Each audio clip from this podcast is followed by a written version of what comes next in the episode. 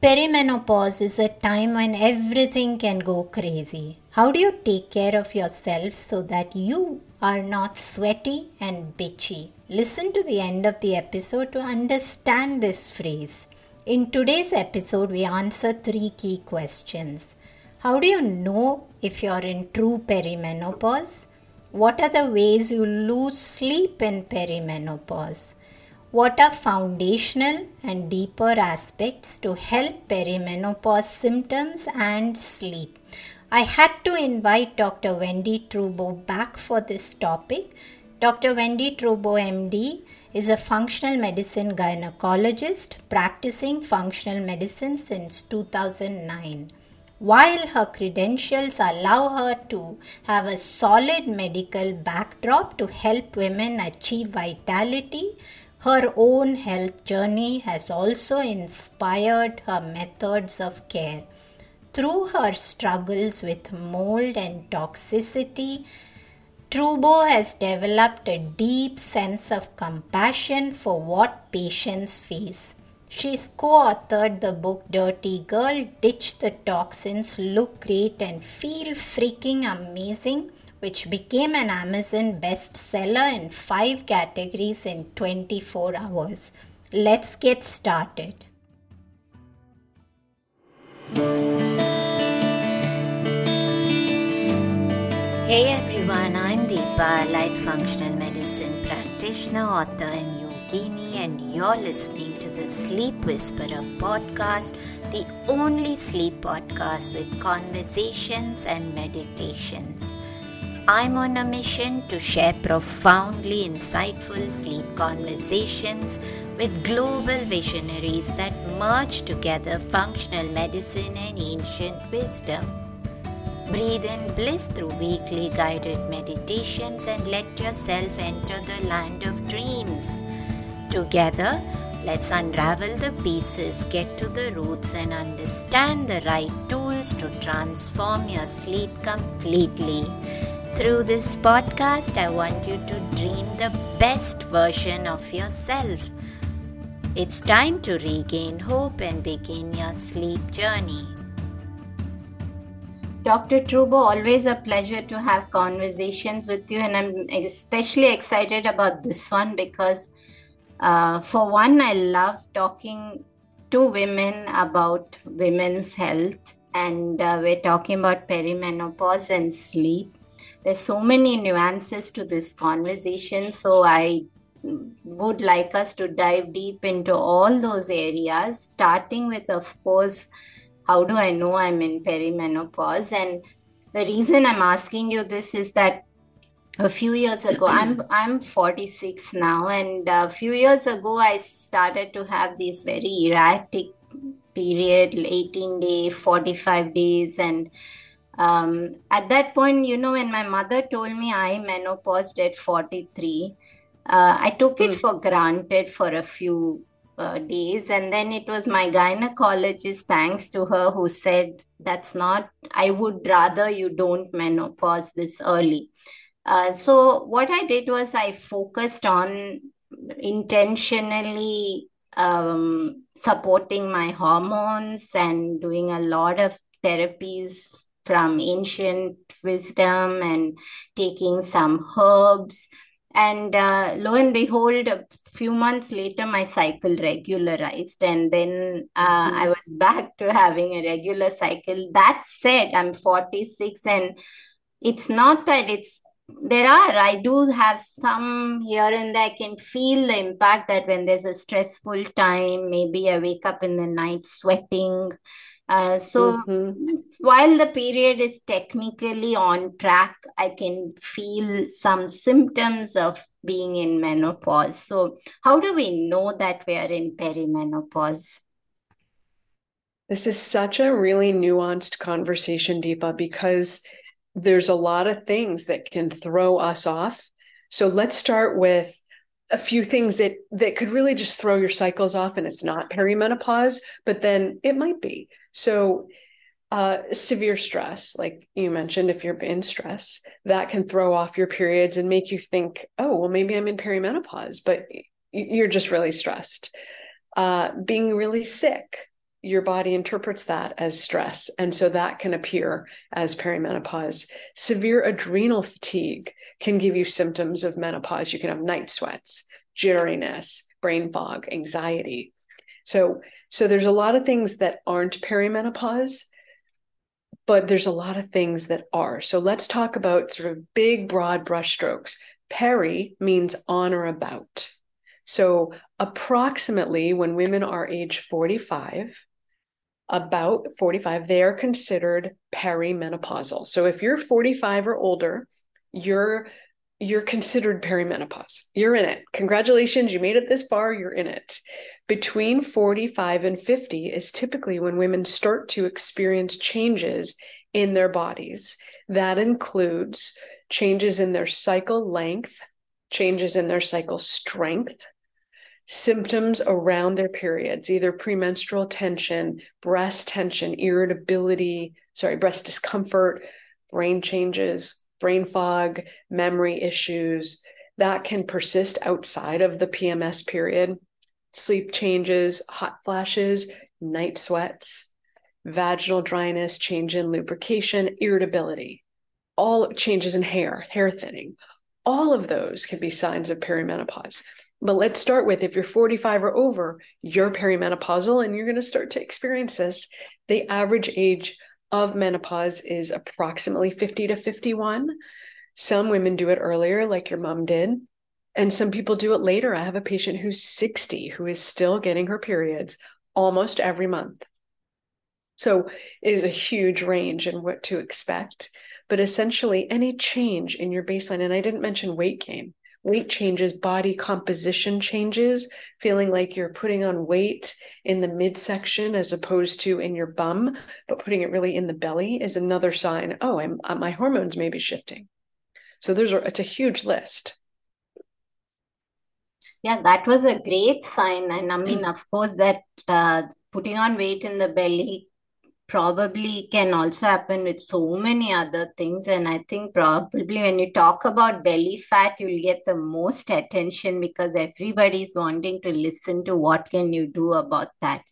Wow, I mean, 60 seems a lot. That's the first I've ever heard of it, to think that somebody could still have babies till then.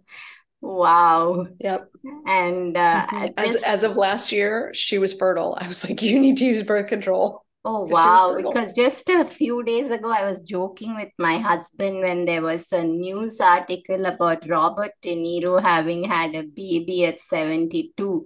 And I said that only men can get away with this. And, obviously biology decides it for women.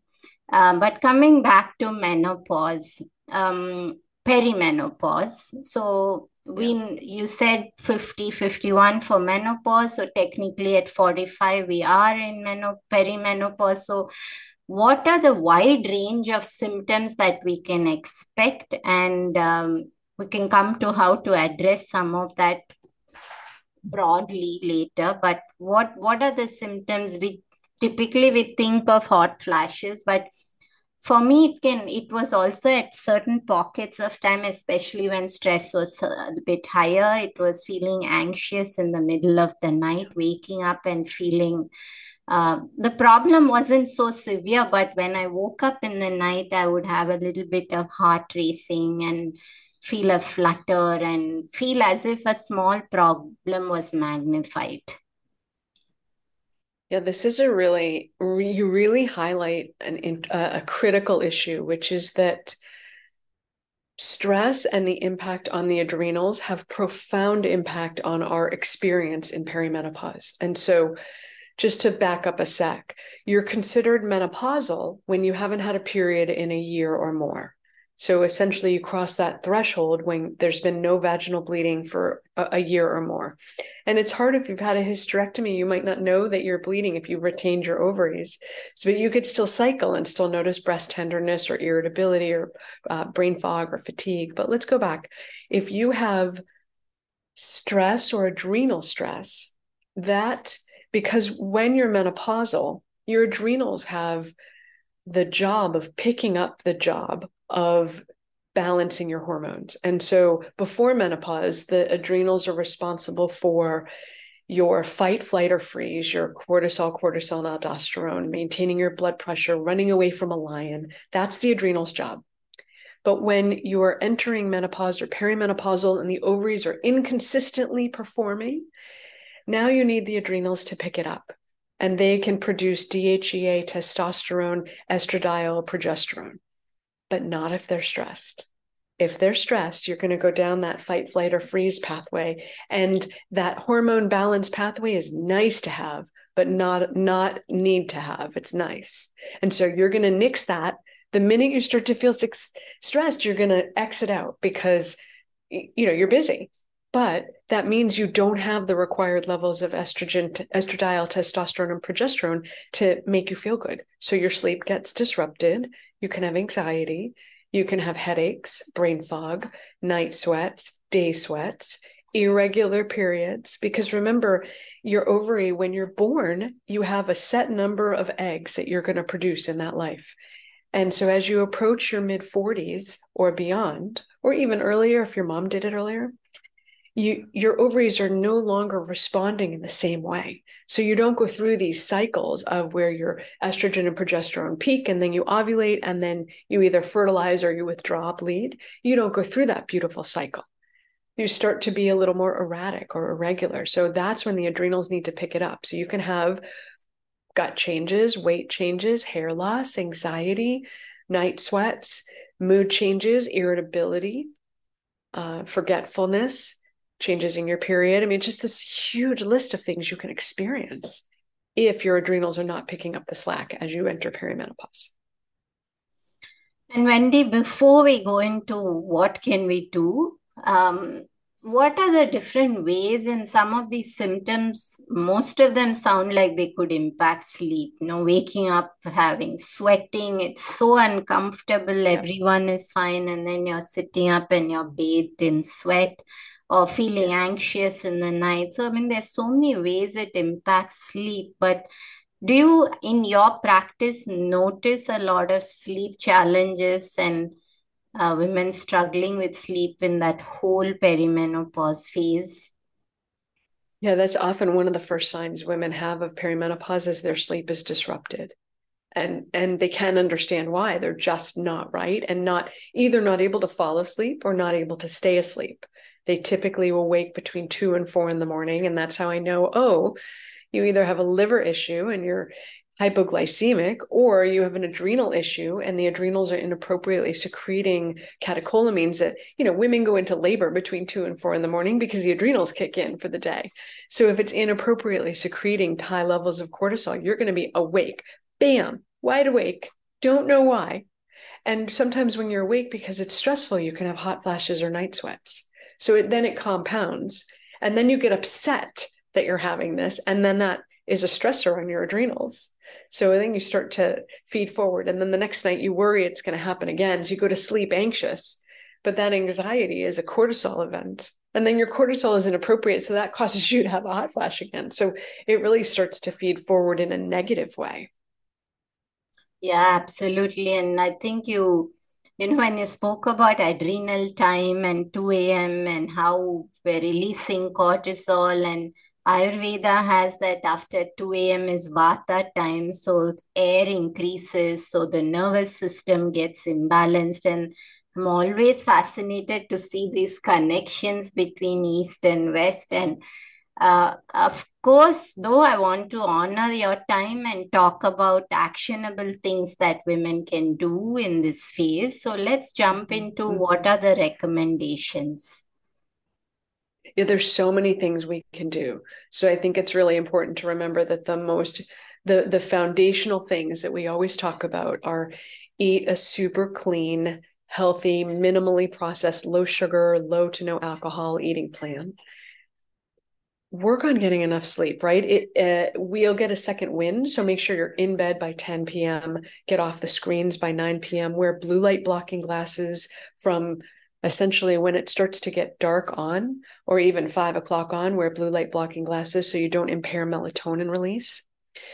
You can take melatonin at night. You can add in progesterone in either the second half of your cycle or the whole cycle, depending on how much sleep disruption you have.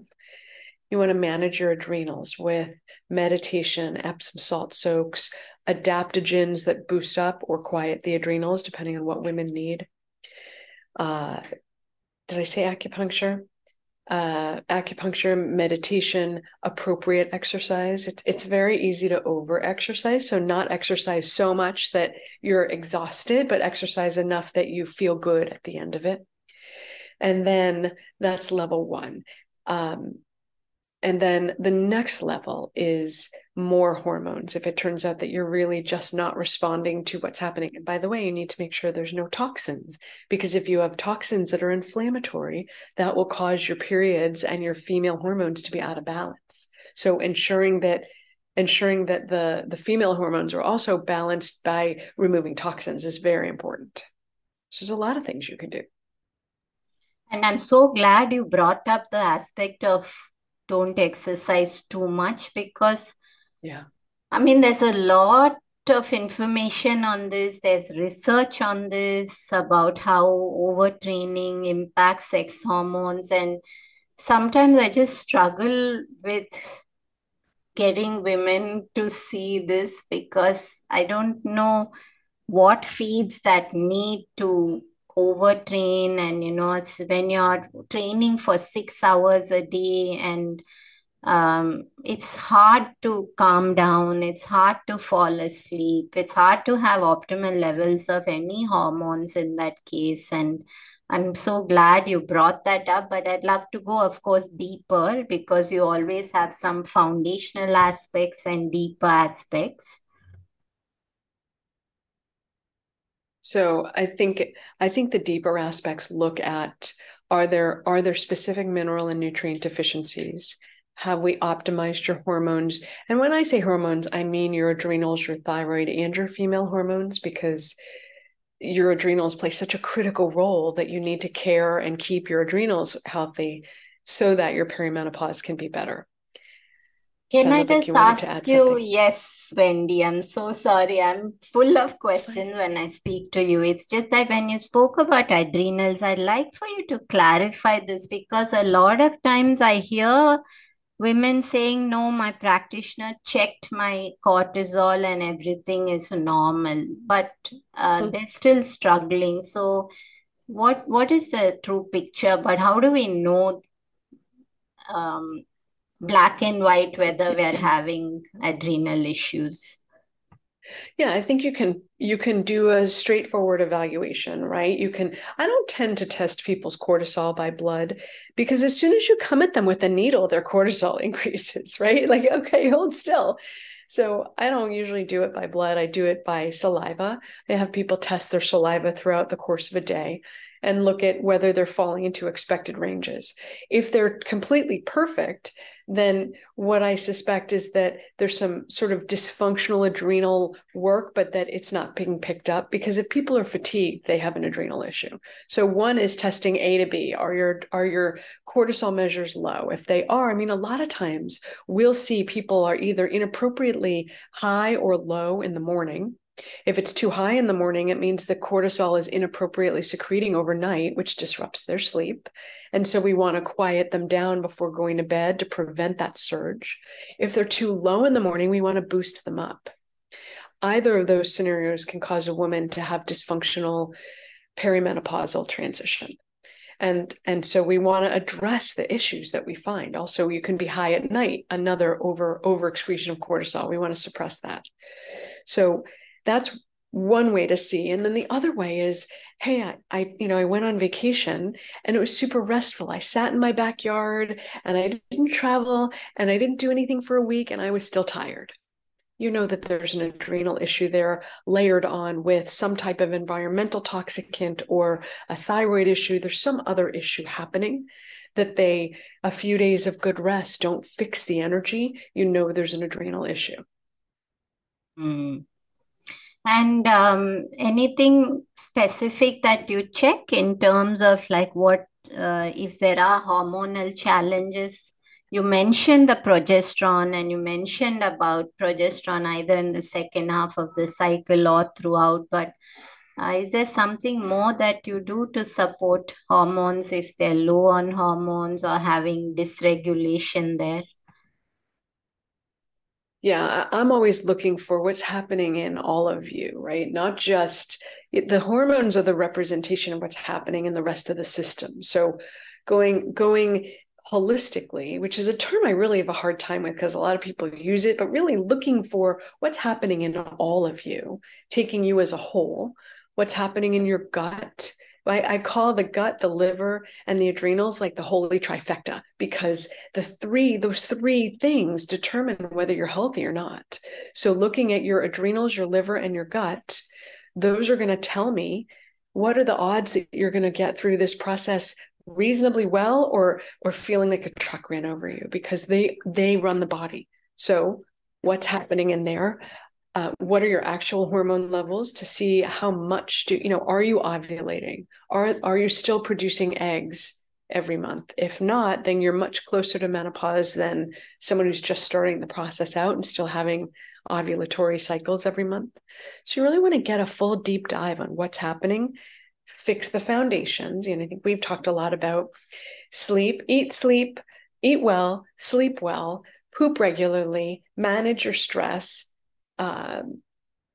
move your body. These are the foundations. And then the next, make sure your gut is healthy. Make sure that the thyroid is well cared for. Make sure that the food you're eating is getting you the nutrients and you need. And if not, take high quality vitamins to replace. And then the next step is, okay, let's go back to toxins. Do you have heavy metals? Those can absolutely lead to changes in your menstrual cycles, early menopause. Do you have mycotoxins, which are inherently an inflammatory state? Mycotoxins are the toxins that mold releases when it's in your body. Super creepy. So it releases that. And then do you have other environmental toxins that we're exposed to, like flame retardants, nail polish toxins, gasoline fumes, plastic perchlorate, PFAS, phthalates, styrenes, VOCs, what's happening in there? Are you the loyal repository for tons of toxins that are throwing off the system? We need to get that data. So but you don't do that first because it's too complicated and it can really make you sick if you haven't dealt with your gut and your adrenals. So sort of start with the platform, then deal with the gut, liver, and adrenals, and then deal with the toxins. And just to clarify, when somebody wants to do this deep level work, it's always better that they work with a practitioner. I would, yeah. I think there's a lot of things you can do on your own, right? You're not going to harm yourself with magnesium. You might cause yourself to have diarrhea. Yeah. But if you're constipated and you take magnesium, you'll be relaxed while you're sitting on the toilet. You're not going to harm yourself. You're not going to harm yourself increasing your fiber. You're not going to harm yourself making sure that you do 20 to 30 sweaty minutes a day, right? Those are things anybody can do. You're not going to harm yourself by eliminating processed food, decreasing foods that have pesticides, and going for organic, minimally processed, high quality meats and vegetables. You're not going to harm yourself. You can do all of that on your own. But when you get into treating the adrenals, treating the toxins, or even evaluating them, you do really want to have functional medicine support so that they can get the data, test, don't guess, right? Don't just sort of spend lots of money and time on things, really get good data to understand what's happening for you. And then work with a provider so that they can guide you through it and be systematic. And I think also not to just take something which has worked for your friend, because the picture within your body is so unique. Because a lot of times I hear people telling me that a supplement, something worked really amazing for my friend in menopause, so I started taking it. And that's even in terms of our diet. I think just a few days ago, I heard somebody who said she was so excited because she said a friend of mine had convinced me to go vegan. Even if somebody wants to take on a path like that, I think it's good to work with somebody to see that you're doing it the right way, because otherwise you're setting yourself up to fail, especially if you're transitioning straight from an omnivore to a vegan, and then Obviously, the composition of your meals are going to change dramatically. So I think these are areas where support can be really helpful. And of course, I want to be sensitive to add that if that's something that you do want to do, no judgment. If it works for you, great. And my only caution is that work with someone so that you do it in the right way possible. Totally. I would say that the vegan approach to eating is very challenging to support the liver for its detoxability with, because the omnivore eating plan gets you the flesh that supports phase 2, and vegan is no dairy, no egg, no meat, no cheese, no flesh, nothing that will allow you to support phase 2 in the liver. So it's there is a small group of people who do really well with vegan eating plans. The vast majority of people don't get what they need in order to help the liver detox, which means some things are really good, but some things are not really good for them. It's a mixed bag. So definitely have supervision. Wendie, I would love to have some truly actionable takeaways before we end the show, as to just guide us through, if you're in perimenopause, what's a great daily meal plan, a breakfast, a lunch, a dinner, maybe just some frameworks into which we can apply. Sure. So every meal needs to have protein, especially if you're a woman who's looking to build muscle and lose fat. You want to eat somewhere between 80 to 100% of your body pounds in grams of protein. So I weigh 126 pounds. I want to eat between 105 and 126 grams of protein every day.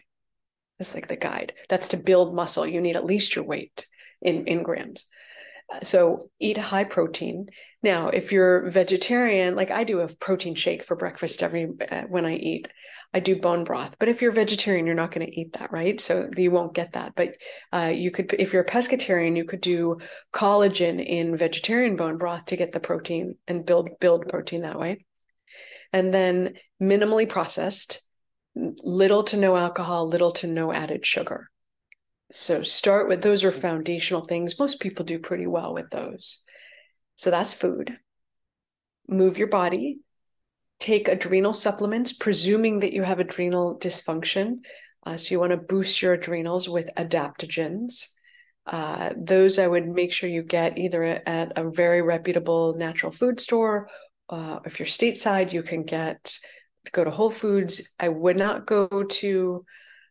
buy it online unless you know the company. I wouldn't buy it through like Amazon. I would not buy adaptogens on Amazon because you have no idea where it came from. So I would refrain from doing anything like that, but support the adrenals. Make sure, alcohol is really deadly for hot flashes. So minimize your alcohol. I think I mentioned that. And get a provider who's on the same page as you, who doesn't gaslight you, who doesn't say, oh, there's nothing wrong with you. Get a provider who can say, okay, here's what you should expect. Here's what's possible. Here's what you can do with your body. Here's how to optimize this process, because I am living proof of it. It is possible to come out on the other side of it feeling amazing, but you need the right inputs. And the earlier you do it, the better it is for you. And final words, Wendie, what about caffeine in perimenopause? What about what? Caffeine. Caffeine, yeah. Well, if you start out adrenally stressed and then you add caffeine, you're essentially forcing the body to perform when it's tired. So if you're there are people who are genuinely in love with the routine and the ritual of their daily cup of tea or coffee. But if they don't do it, they have no symptoms. They're fine. If that's your group, cool. But if you're reliant on the caffeine, I would recommend trying to get off of it, because it's giving you false energy, and it's challenging your system. When your system is saying, I'm tired, you're like, work anyway. So I would recommend women consider decreasing caffeine. I know it's hard. And some people are cold turkey and get rid of everything at once. And some people are wean it down slowly. Nothing is right. It just depends. Neither is better. It just depends what works for you. Beautiful. And any final words, Dr. Trubow? Always It is absolutely possible to feel great during this transition. You just need the knowledge to make the changes in your life that are required. So work with someone who's going to support you, empower you, and give you the tools you need so that you can get through the days and the nights and feel great. And I think I must finish on a lighter note because Dr. Trubow's first book is called Dirty Girl, which is about toxins. And she has another book coming out early next year. And the title will definitely make you smile when you talk about perimenopause. So Dr. Trubow, what's the title of your second book? Well, just as a precursor, Deepa, it's based on because I was sitting in the car one hot summer day and having the mother of all hot flashes. And my 4 kids are in the back of the car and my husband opens the car door and he says something to me. Deepa, I have no idea what he said to me. And I looked at him and I said, if you value your life, turn on the car. Kind of nasty, right? And he's like, you know, we've been married a long time. I don't talk to him like that. So he's like, whoa, gets in the car, turns on the air conditioning, and the car cools down. And the kids, you know, we get on the road and I look at him, I said, I am so sweaty and bitchy. And that's the title of our book, Sweaty and Bitchy, From Sex to Brain Function. Yeah, because it was my story, right? Like, I really have lots of issues that people can write about. I think we've all been sweaty and bitchy. Anyway, I look forward to your second book, and maybe we'll have a conversation with you just when the book is about to release. But thank you again for a wonderful conversation. I love all my conversations with you. Have a great day. Thank you. You too, Deepa. Your perimenopause is not meant to be in chaos. Even if you've spoken with several friends who have similar symptoms, common does not mean normal ever. I'd really encourage you to work with the skilled practitioners so you get tested without guessing, have systematic protocols based upon your unique body, and find your way back to immense balance. To explore my Signature One program, check out www.ohahealth.com. Have a great day. This podcast is intended to provide helpful and informative material on the subject matter covered in the episodes.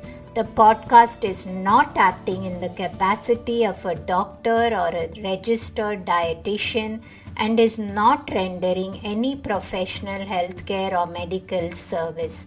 The information in the podcast is not intended as a substitute for medical advice or services or as treatment or cure for any particular health condition. The advice and tools contained herein may not be suitable for your situation. Any medical questions regarding contraindications and cautions, or any questions on whether or not to proceed with any practices provided in the show, should be referred to qualified health professionals before adopting the same.